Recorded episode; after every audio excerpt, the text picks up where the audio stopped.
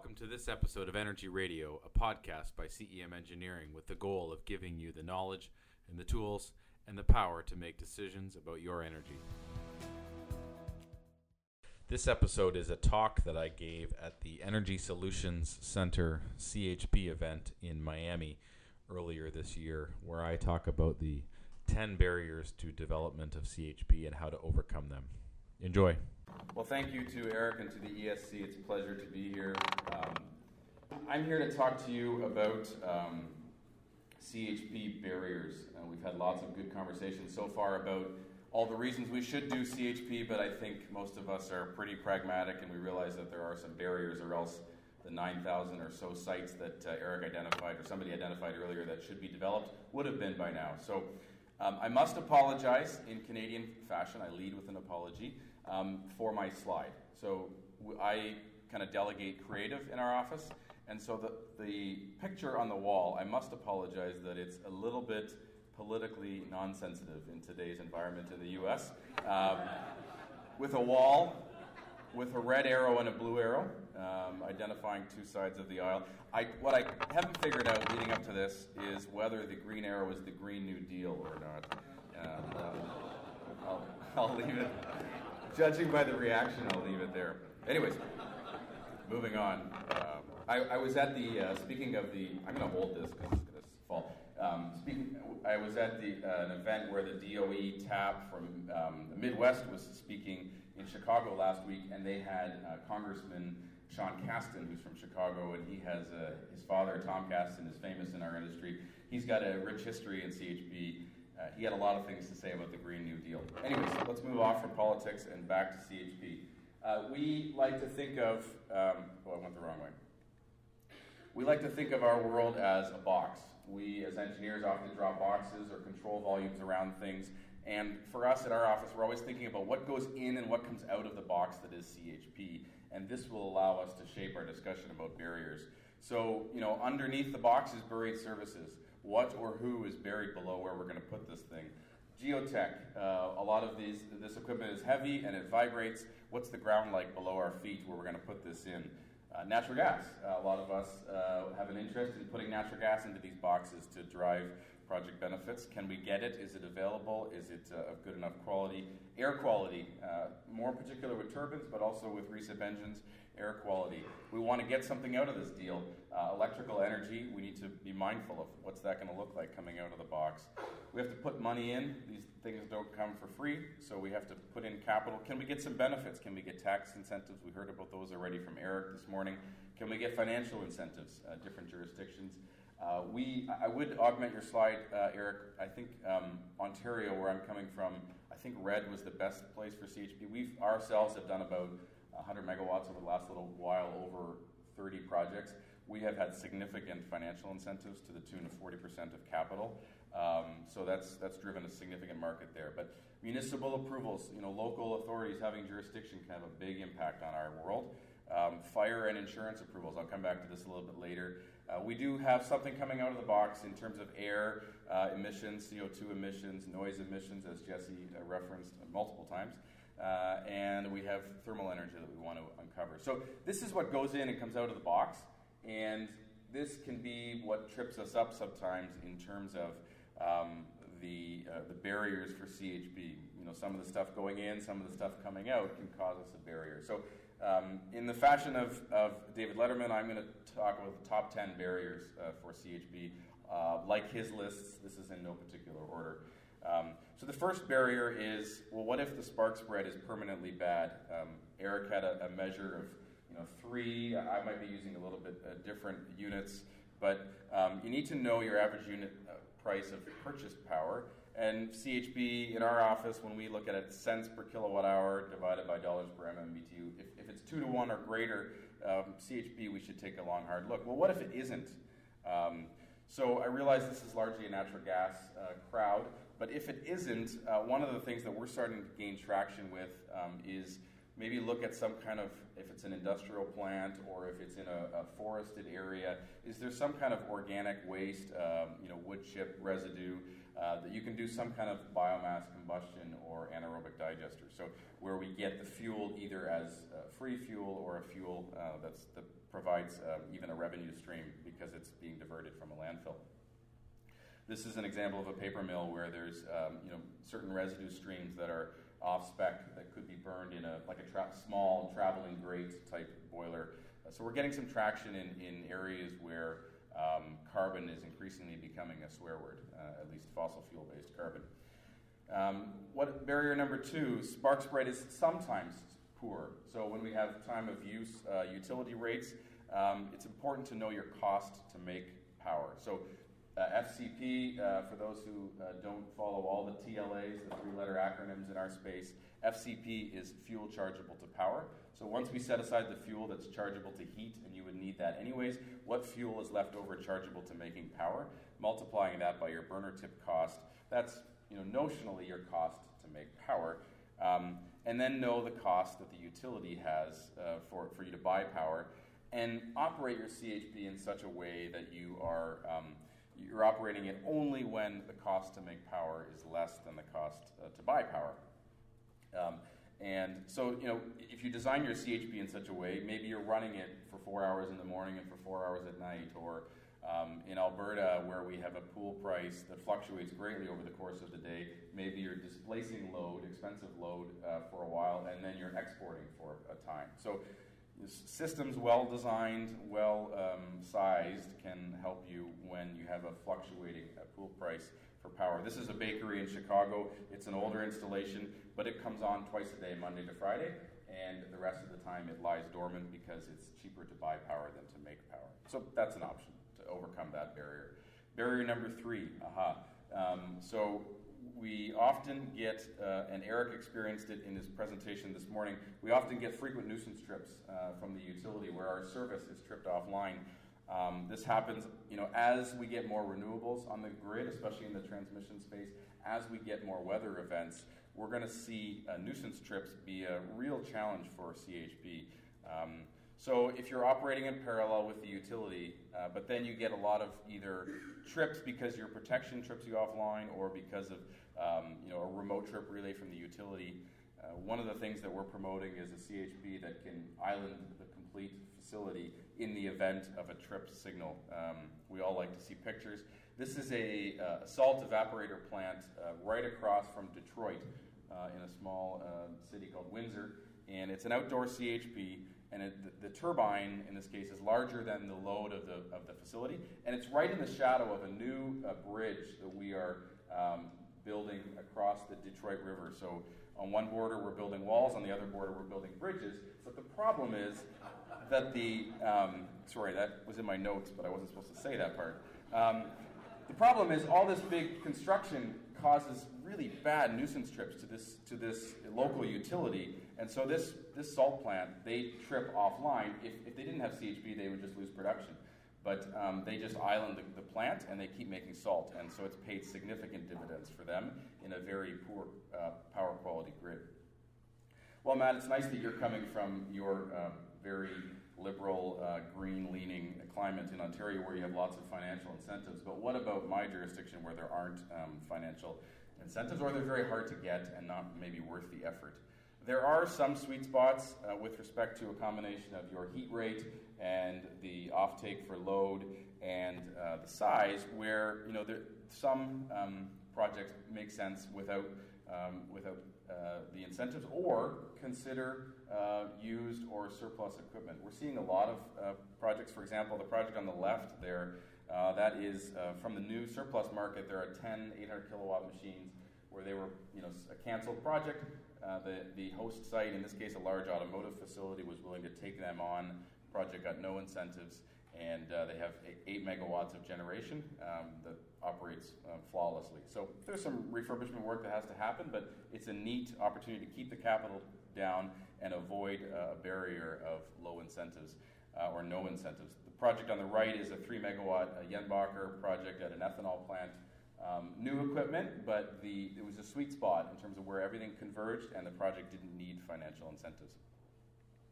Barrier number five. Um, punitive standby rates. This is from the electrical perspective. So there are, you know, if you talk to anybody who's tried to do CHP in Chicago, for example, uh, they're very cynical because in the early years, Chicago had really punitive uh, standby rates, which they really called anti-cogen rates. Um, and so they, you know, the utilities do this because they perceive it, at least initially, as a loss of revenue. Um, and so what happens is you're weighted, if you're still consuming power, that power price is really, really expensive, uh, or you're paying crazy standby rates. So we're seeing more and more customers where punitive, and I think this was referring to Alan's comment earlier, seeing projects go off the grid all the time. Um, and when Alan was referring to the grid, he was referring, I think, to the electrical grid um, as opposed to the natural gas grid. So these two are examples of almost the one on the left is a 25 year old facility, used to be a Heinz ketchup plant. Uh, and then Mr. Buffett bought Heinz and he closed this plant. But the, the, um, the employees reopened it. And so it's got two turbines. This plant never connects to the grid. It's got a natural gas uh, high pressure service, but it never connects to the electrical grid. The plant on the right is a paper mill and the standby rate and the cost of the power they were buying just went up and up and up. And they said, you know what, screw it. We're going to open the breaker and we're going to make power um, and, and, feed our mill, and that's it. And uh, these, these plants run uh, very, very continuously, completely islanded from the grid. Uh, barrier number six often can be the authorities having jurisdiction. This could be a variety of, uh, you know, whether it's building permit, uh, the fire marshal, uh, boiler and machinery insurance providers, you know, for certain host sites. Uh, they may impose, you know, undue influence. Often this shows up as extraneous uh, or extra costs on a project that may make it, you know, not as feasible as originally anticipated. Um, the best way is really to get way ahead of this. So identify the AHJs that apply to a project, uh, do some front end engineering, do some project development, uh, engage them early and educate them. Often often they impose restrictions because they just maybe don't know. They don't know what the CHP is. They, they have this, we had this in Toronto. They thought it was a big combined cycle plant. And then when we took them back to the plot of land where we wanted to put this, they said, oh, this is all you're talking about? Oh, okay. So, you know, Jesse mentioned this too, like a site visit to an existing CHP site. Um, just get early on down that education path, and, and this is a barrier that can typically be overcome. Um, the, the picture there on the left is the Kimberly Clark Mill in, uh, in central Ontario. Their FM Global rep, their uh, insurance provider, really had heartburn about, hey, you're burning gas in a turbine. Uh, how are we going to? But you know, we, we were hesitant about what we want to do from a fire suppression perspective, and they just started adding all of these costs and all of these potential risks from a fire suppression perspective. So we brought them to the plant on the right, which has been operating for 25 years, and we walked them through what we were doing there, what you know worked well, and it was a complete eye opener. They they dramatically changed their position on uh, fire suppression and fire protection. Barrier number seven: um, What happens if the electrical interconnect capacity um, does not exist? So you need, if you're going to generate in parallel with an electric utility, they have to have, this was referred to a little bit earlier, they have to have capacity in the case that uh, you may feed out, or in the event of a fault, they have to have the systems that can protect against fault current. But sometimes that's not the case. Now, we're seeing that, especially where there's a large deployment of renewables. We're seeing a lot of that capacity, whether it's short circuit capacity, which speaks to the event of a fault, or thermal capacity, which speaks to just you know different load flows across the system. Often um, it's pinched, and it's not. Um, we can't do anything about that. So there are some technology, depending on the, the limitation, there are some technologies that are available whether it be line reactors, uh, different impedances on a transformer, or clips, which is a current limiting device. Um, you know, these, these kind of um, applications can be uh, you know, applied to certain projects and make a project go ahead uh, where at first glance the capacity doesn't exist. Um, and you know, this is kind of our catch-all statement around CEM. If it doesn't exist, just go island it from the grid and operate uh, from the utility all the time just for fun, this is a picture of a, a clip where um, it's, it's a current interrupting device, but it uses dynamite. And so it interrupts within three or four cycles, um, as opposed to a normal breaker, which interrupts a lot more, a lot slower, uh, slower in the context of you know 60 hertz, as opposed to slower uh, in terms of running a race or some other normal speed. Barrier number eight. Um, the electrical interconnect is maybe costly or lengthy. So sometimes the capacity exists, but you're dealing with a utility that doesn't have a standard, hasn't done this before, uh, maybe has a standard and has been burned in the past, and they want to make it really lengthy and costly. Um, so, you know, I want to show an example of where you may decide, again, to op- not operate in parallel with the utility. Um, because another thing that you have to think about when you're developing a project or when a client is developing a project is if, if you have a lengthy approval process with the interconnect, every month that you're not generating, every month that plant is not up and running, you're losing out on savings. And so that's often, at least with our clients, that's often forgot about it at first glance is time is money, and the quicker we can get this up and running, the better. Um, so as, as has become our kind of slogan on an ongoing basis, uh, design the CHP such that you don't need the electric utility at all. And just want to show you an example. We're seeing this a lot in the greenhouse space um, especially in, in Canada where uh, cannabis is legal federally, uh, both medical and recreational. They can't build these um, greenhouses fast enough. They can't get the product to market fast enough. And the real pinch is often the electric utility. So here's an example. This, these are Martin Energy Guascor units at a greenhouse, again, not far from Detroit, uh, where they, they run the lights, they run all the fans, they run everything, and there's no electrical interconnect. Um, you know, traditionally the gas can get there relatively quickly, or even we just did, finished a project in a, in a, mining community in northern Ontario where it was propane initially and then compressed, compressed natural gas. So the fuel is almost never the issue, it's the electrical interconnect that takes far too long. So there are ways to get around that. Uh, barrier number nine, environmental permitting. So this is becoming increasingly something that um, imposes um, yeah, challenges on and delays on projects. Typically, we see this uh, in two ways air, air emissions and, and, and noise emissions. Um, so, air being SOx and NOx and CO uh, and greenhouse gas, and noise, um, greenhouse gas from a permanent, from a accounting perspective, and then noise emissions. Typically, you know, you heard Jesse talk a little bit about from a noise perspective and an air perspective, but good engineering getting ahead of this can typically solve it. Um, you know, whether it's through you know dry low emissions on a turbine or or and or an SCR on a recip or a turbine, depending on your jurisdiction. Um, you know, noise emissions require you know detailed specifications and, and, getting ahead of this. Noise is one of those things where you, you don't get a second chance, right? So you you may technically get a second chance if you if you deploy an asset and then there's a noise complaint. You can put noise mitigation devices onto it as a retrofit, but to the noise um, receptor, that noise is always going to exist. Whether it's real or not, it's hard to debate it. And once the once the complaint is out there, so noise is really one of those things. We got to get it from day one, or it's going to be you know a struggle for for the industry as a whole. Um, and so on the left there, that's one of those highline containers. That's a long-term care facility um, in Ontario where they need to have, you know, the residents needed to have no impact by the noise of the uh, CHP. On the right, that is the Campbell Soup plant in Toronto, uh, where they are kitty corner to a school, and so noise emissions was also uh, preeminent. And so you can see in the uh, in the ductwork here uh, that those are a whole bunch of silencers, and then there's a whole building around it with uh, different noise attenuation on it. So. Um, it's, it's something that can be done, but you know just got to get ahead of it and make sure it's included in the design.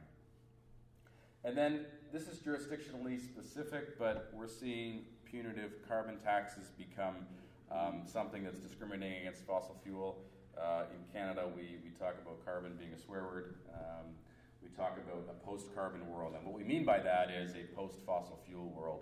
Um, you know, certainly California, but, but Quebec, Ontario, we have, we have a more liberal government by our standards, even right now and they're really pushing towards a carbon tax. It'll be $50 a ton by 2022. Um, so this is really uh, giving us grief for those of us who, you know, make our living burning carbon, burning fossil fuels. For those of us, for it's all we've known.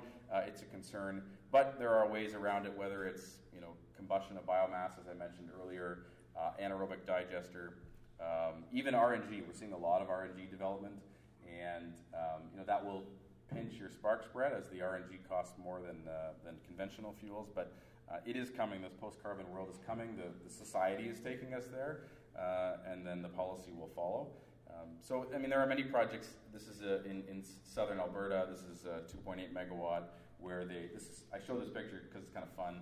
It's a biogas plant, but it's in southern Alberta where there's a million beef cattle a year being processed, and they have a one percent dead stock rate. And in Alberta, because of mad cow, BSE, they have a they only had one landfill in all of Alberta where they could go. So this biogas developer developed a, a, an approved uh, Canadian Food and Inspection Agency pre-treatment where they, it's like a pressure cooker. They cook the dead stock and then they use it in the digester and then they make electricity from it. So um, yeah, it's it's a pretty cool uh, site. And uh, anyways, the, the jokes you could go anywhere with that with that story. I'll, I'll, I'll leave it alone because we're approaching lunchtime.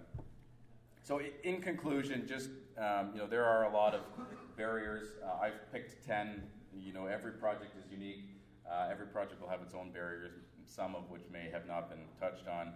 Uh, in, con- in conclusion, you know, the, the technology's improved dramatically. So the confidence that we have in islanding a facility, for example, uh, is stronger than it ever has been because of the technology. Um, it's important to you know think these projects through, you know, get ahead of it with front end engineering to identify and mitigate risks. Um, you know, working with the gas utilities has always been far and away the easiest part of a CHP project.